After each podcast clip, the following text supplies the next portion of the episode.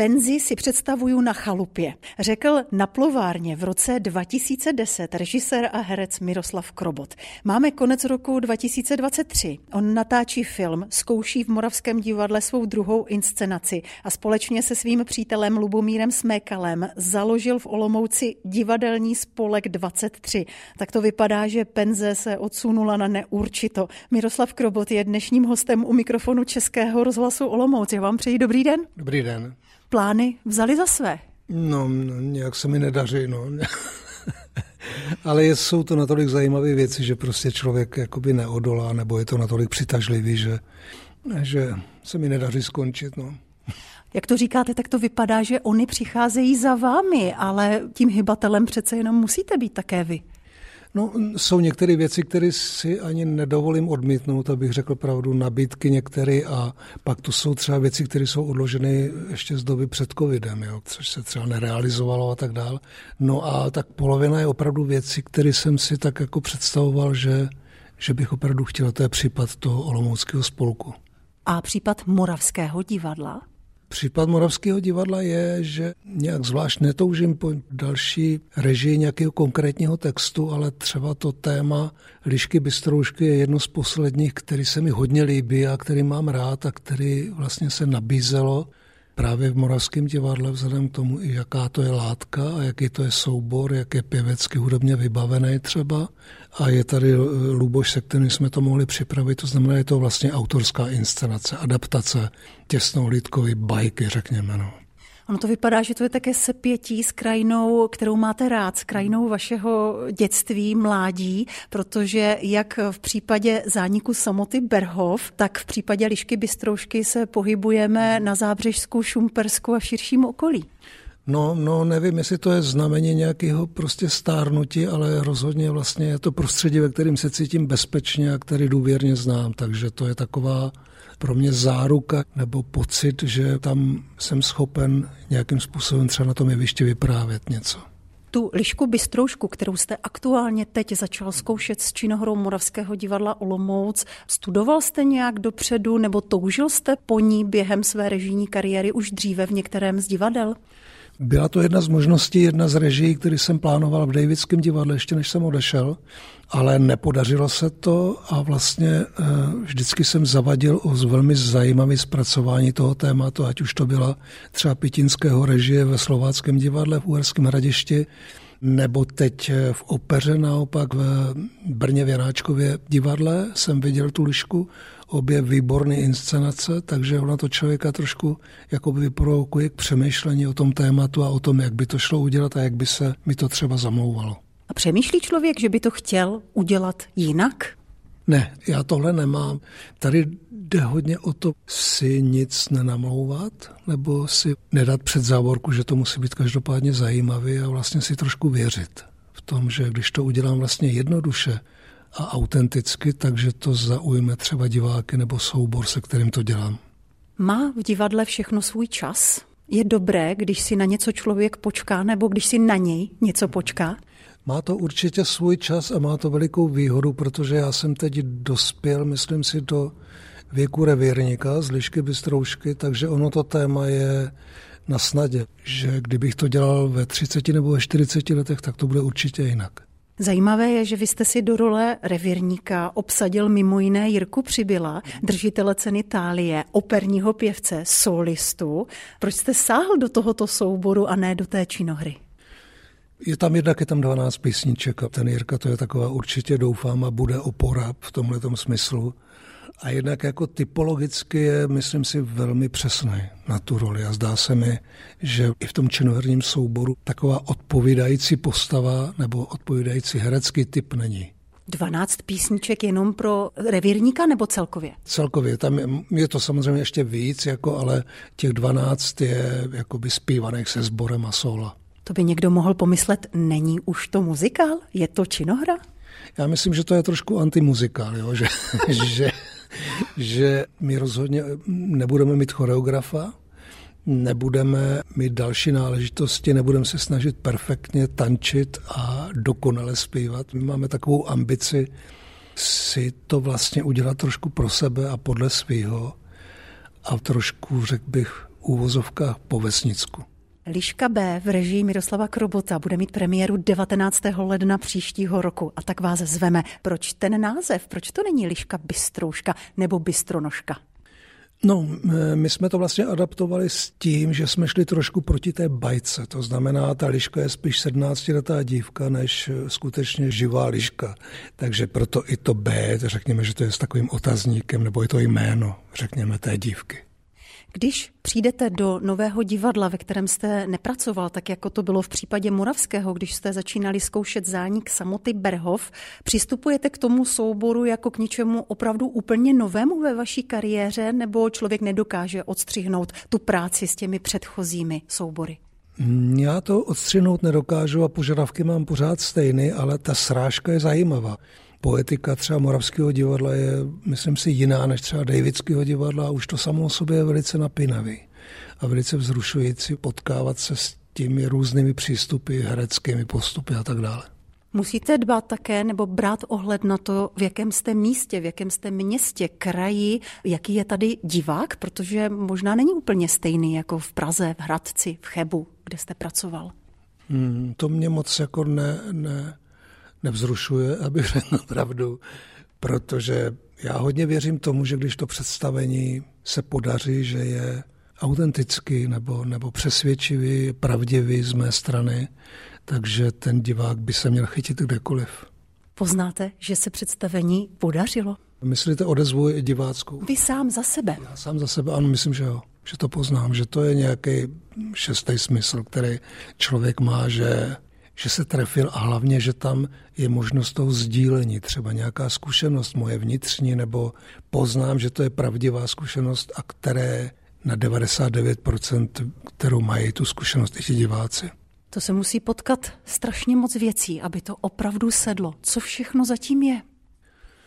Mm, já myslím, že už v mém věku už je to určitá zkušenost nebo víra v nějakou jednoduchost a v sebe sama třeba a nepředvádění se ale to ještě samozřejmě není jakoby záruka toho, že to představení bude živý. Ono to ještě musí mít takovou jakoby současnou, musí být současně aktuální, jo? Že, že člověk nemůže dělat třeba vztah dvou lidí po staru, jo? což je na tom velice zajímavé, že to se velmi rychle vyvíjí, tyhle ty komunikace třeba mezi lidma, vztahové záležitosti. A tam je nutný, nebo je velice dobrý, když se člověk trefí do toho neuralgického bodu, že takhle to třeba probíhá mezi mužem a ženou například, nebo ale jiný vztah. A stíháte toto sledovat, vnímat, všímat si, nebo tady je ku pomoci váš přítel Lubomír Smekal, což je známý olomoucký psycholog? No, my to máme docela jakoby sympaticky rozdělené, myslím si v tom, že ten Luboš jako na to kouká trošku klinicky a já na to koukám jakoby divadelně. Jako, ty profese jsou, myslím si, velice užitečný obě pro to, co nás baví. S Lubomírem Smekalem se znáte celou řadu let. Vy jste se potkali už ve škole, oba jste ze Zábřeha a už tenkrát jste měli úspěch se svým představením, které jste připravili.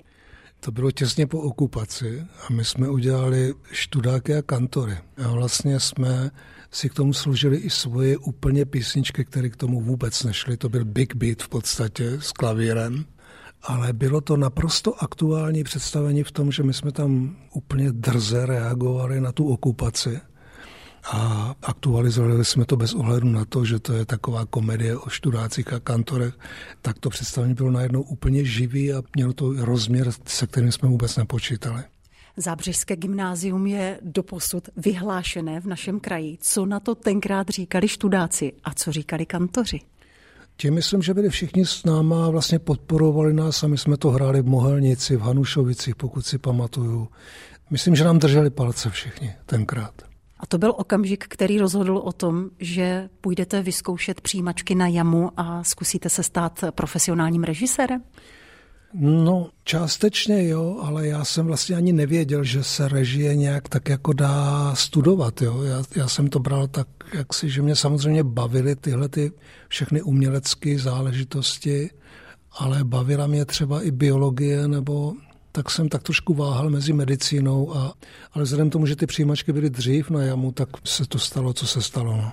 Nepochybuji, že by z něho byl eh, dobrý lékař, ale jsem ráda, že se stal režisérem. Miroslav Krobot, který je hostem Českého rozhlasu Olomouc. Teď jsme vás měli po mnoho večerů, myslím, že 13, každé pondělí doma v obýváku, protože jste hrál hlavní roli v seriálu Oktopus a to Miroslava dítě, kapitána. To Miroslav tam bylo na vaše přání? Nebylo to tam, to tak opravdu jmenovala ta postava. Těch kriminálek různých je spoustu. Posledních x let je to žánr, který se divákům líbí.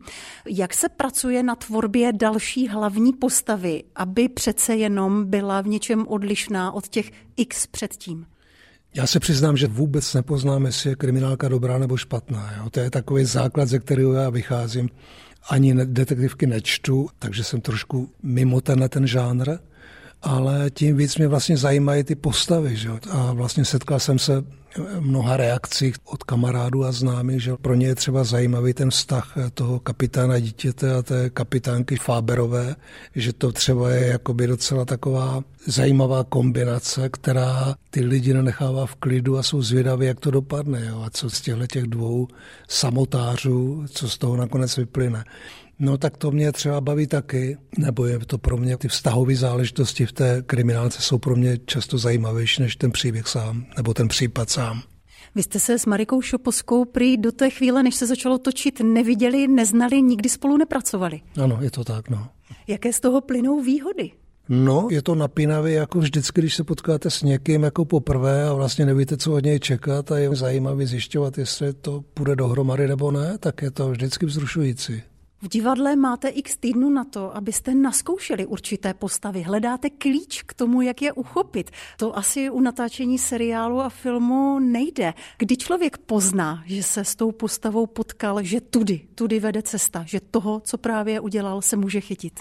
Já myslím, že jsem to ještě nepoznal, že, že, že opravdu těch 13 dílů ku podivu teda pro mě bylo v úvozovkách zkušebních. Jo. A teprve teď si myslím, že vím, jak by to mohlo být. A ona se naštěstí chystá, nebo naštěstí druhá řada, takže, takže budu mít snad šanci to nějak se o to pokusit. Díváte se na ty věci, sledujete třeba sám sebe, ne proto, aby se člověk nějak ukájel pohledem sám na sebe, ale právě, aby mohl dál přemýšlet? Já myslím, že jsem viděl asi čtyři díly z těch třinácti.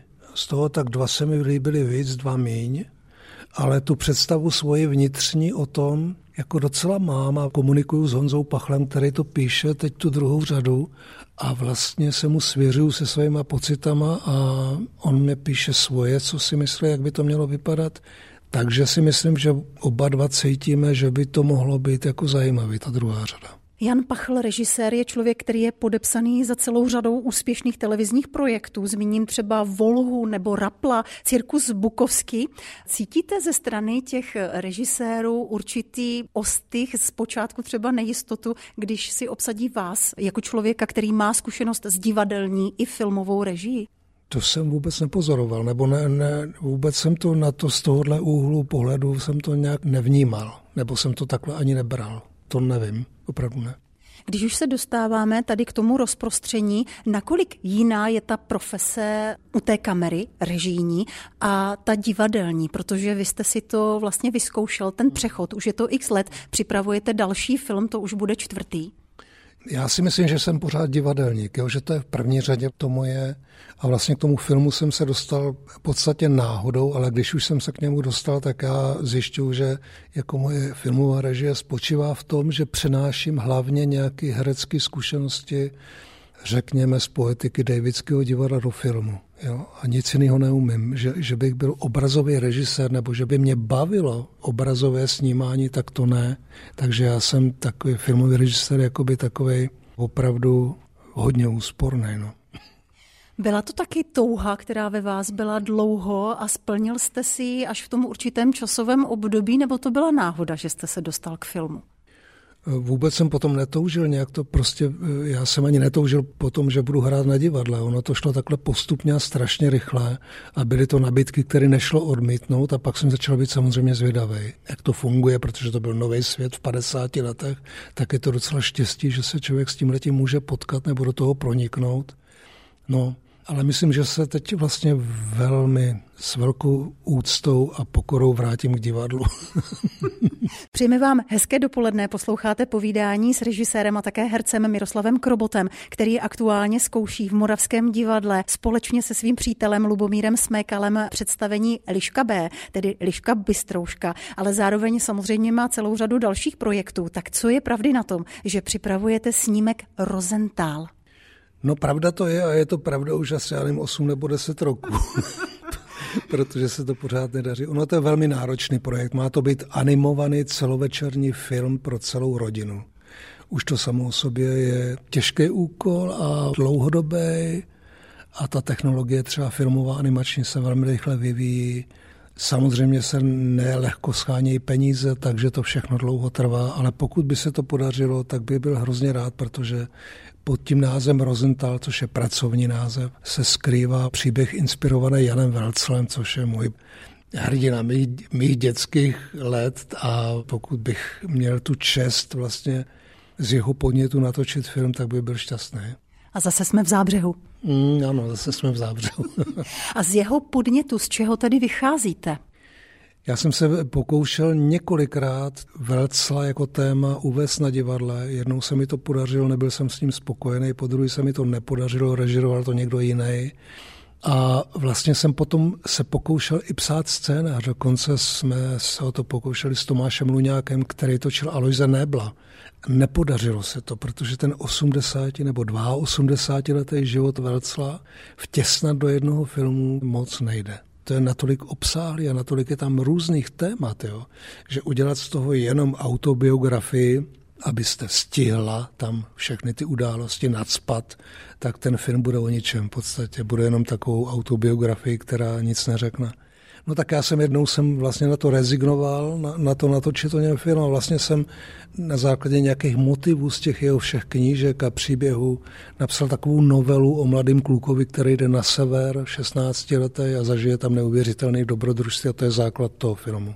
Proč animace? Je to zase další oblast, kterou jste si prostě chtěl vyzkoušet?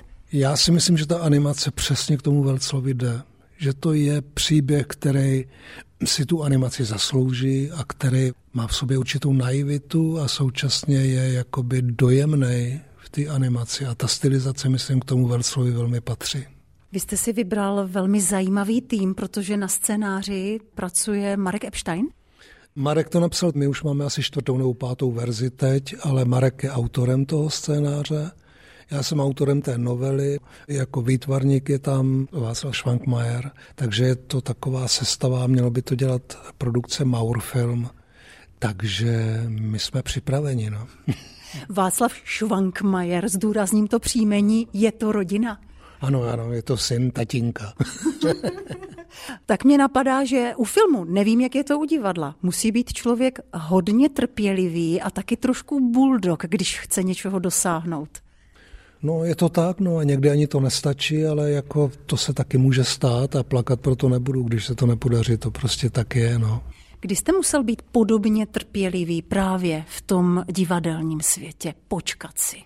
No, no, když se vracíme s obloukem k té lišce, tak ta čeká tak 20 let, jakože se to najednou podaří. Ne, že bych konkrétně myslel, teď to musím udělat a odložil jsem, ale to téma zrálo, nebo ten pohled na tu látku. Myslím si, že je opravdu teď dobrá doba, že už si můžu dovolit to režírovat. Když už jste zmínil dobu, na jaké divadlo, na jaké kusy je teď doba? Dá se o tom takovýmto způsobem vůbec uvažovat?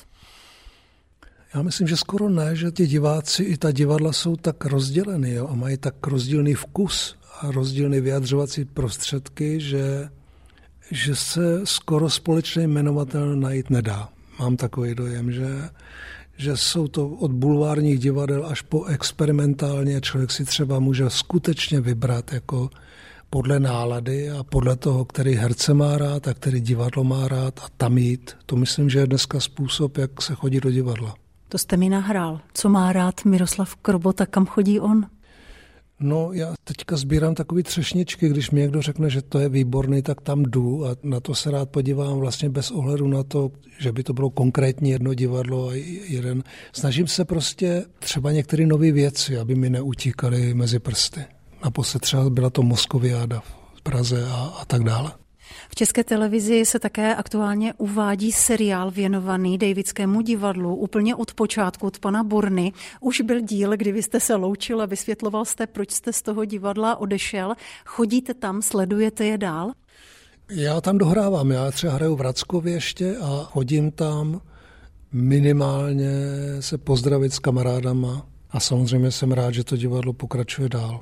Miroslav Krobot, režisér, herec a také král letošního Majálesu tady v Olomouci, je hostem u našeho mikrofonu. Tímto se dostáváme do studentského světa a na akademickou půdu, takže předně. Vy jste docent? Učíte ještě? Ne, neučím, už jsem doučil. Ale byl jsem v podstatě 16 let na katedře alternativního loutkového divadla v Praze a stačilo to protože ta energie se musí někde brát, no a to už potom nešlo skloubit divadlo a ještě učení ve škole dohromady nešlo. To musí být ale radost, když jdete někam do divadla a vidíte tam své studenty. Jo, jo, to mám radost, to opravdu jo, jako třeba a ne Martin Pechlát nebo Pavlina Štorková, to jsou moji studenti a potom samozřejmě Davidské divadlo.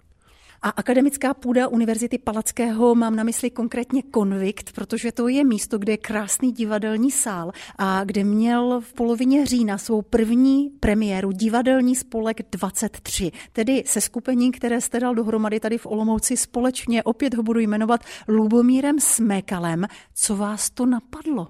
Ochotníci. Já nevím, my jsme se chtěli především bavit a jednak vlastně jako se vrátit nějaký takový úplně nejčistší formě divadla, což jsou podle mě ochotníci nebo amatéři.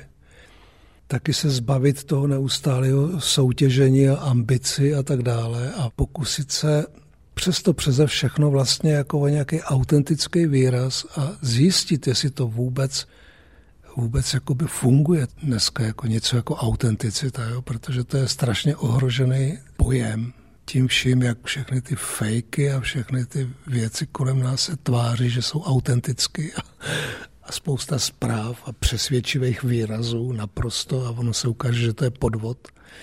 Tak vlastně jsme hledali takovou jakoby opravdu pro potěšení a pro radost a taky svým způsobem pro ty členy toho našeho spolku, aby se cítili dobře aby se třeba nebáli mluvit před publikem, aby se nestydili říkat, co je trápí a takhle. Takže to byla taková trošku i terapie svým způsobem pro nás.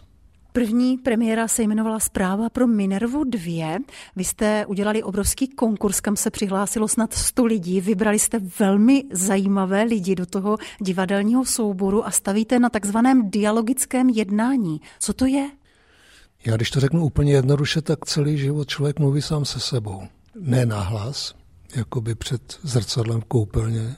Kritizuje se, chválí se člověk, nadává si, je se sebou nespokojený. Ale ten dialog probíhá pořád.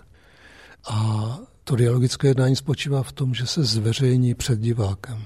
To je velice obtížný, velice těžký, náročný. To hodně dlouho to trvá, než se člověk přestane bát a přestane se stydět najednou zjistí, že je třeba zábavný, nebo najednou, že je zajímavý pro ty diváky. Je to takový základně můj postup, který mám rád a který se mi osvědčil.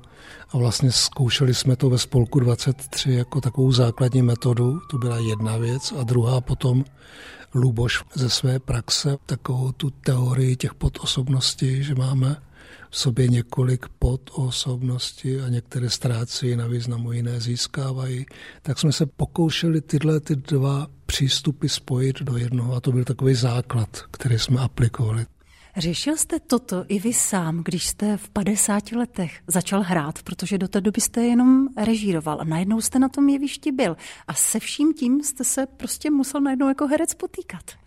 Člověk to může vidět teoreticky stokrát a stejně to nic neznamená. Potom prostě má nervy a nedokáže být uvolněný. Na tom, že si pamatuju, jak jsem hrál příbězích obyčejného šílenství, to bylo poprvé na jevišti v Davicích, tak to jsem vůbec nevěděl, která bije, že jo, to člověk je rozklepaný a je rád, že řekne text s vykulenýma očima ale postupem času vlastně si člověk tak jako říká to, co učí na té škole, na tu teorii, že by to měl umět aplikovat, no ale ono je to problém, že ono to trvá to úplně stejně, jako když učím ty studenty. Tušil jste, že jste takový talent? Já jsem se tušil, že, že jsem nějaký talent. Já prostě jsem tam jako ně, něco říkal a, a lidi se bavili, takže jsem zjistil jsem, že třeba jsem komický, jo? třeba, že, že, že v něčem jsem zábavný pro lidi. Jo? Což bylo docela příjemné překvapení a pak si člověk ověřuje, co jak funguje postupem repris a tak dále. Může to fungovat jako ve sportu, když hrajete tenis a je proti vám špičkový hráč, že vás prostě vytáhne, podáte lepší výkon. Když vy jste stoupil na to jeviště, tak jste vedle sebe měl herecké hvězdy, výborné, výborné profesionály z Davidského divadla. Mohlo se to na tom nějak odrazit? Určitě jo, protože samozřejmě člověk pozná, když s někým mluví, že ten kolega, herec s ním opravdu mluví, komunikuje a že ty věty jakoby vznikají teď a okamžitě v reakci na vás. To je základní předpoklad dobrýho dialogu. Že? A jako když proti sobě máte ještě někoho, kdo vás třeba překvapí nebo si vás zkouší, jestli na to zareagujete, tak je to taky dobré. Je to takový trošku jakoby přátelský souboj. Dostáváte herecké nabídky do divadel? Hrát v divadlech? Ne, ne, to nedostávám. Ne. A ve filmu je pravda, že pracujete na snímku s Bohdanem Slámou teď? Ano. To je právě ten případ, jak jsem o tom mluvil, že to je scénář, který vznikl a který jsem přislíbil něm hrát už před covidem a teprve teď se točí.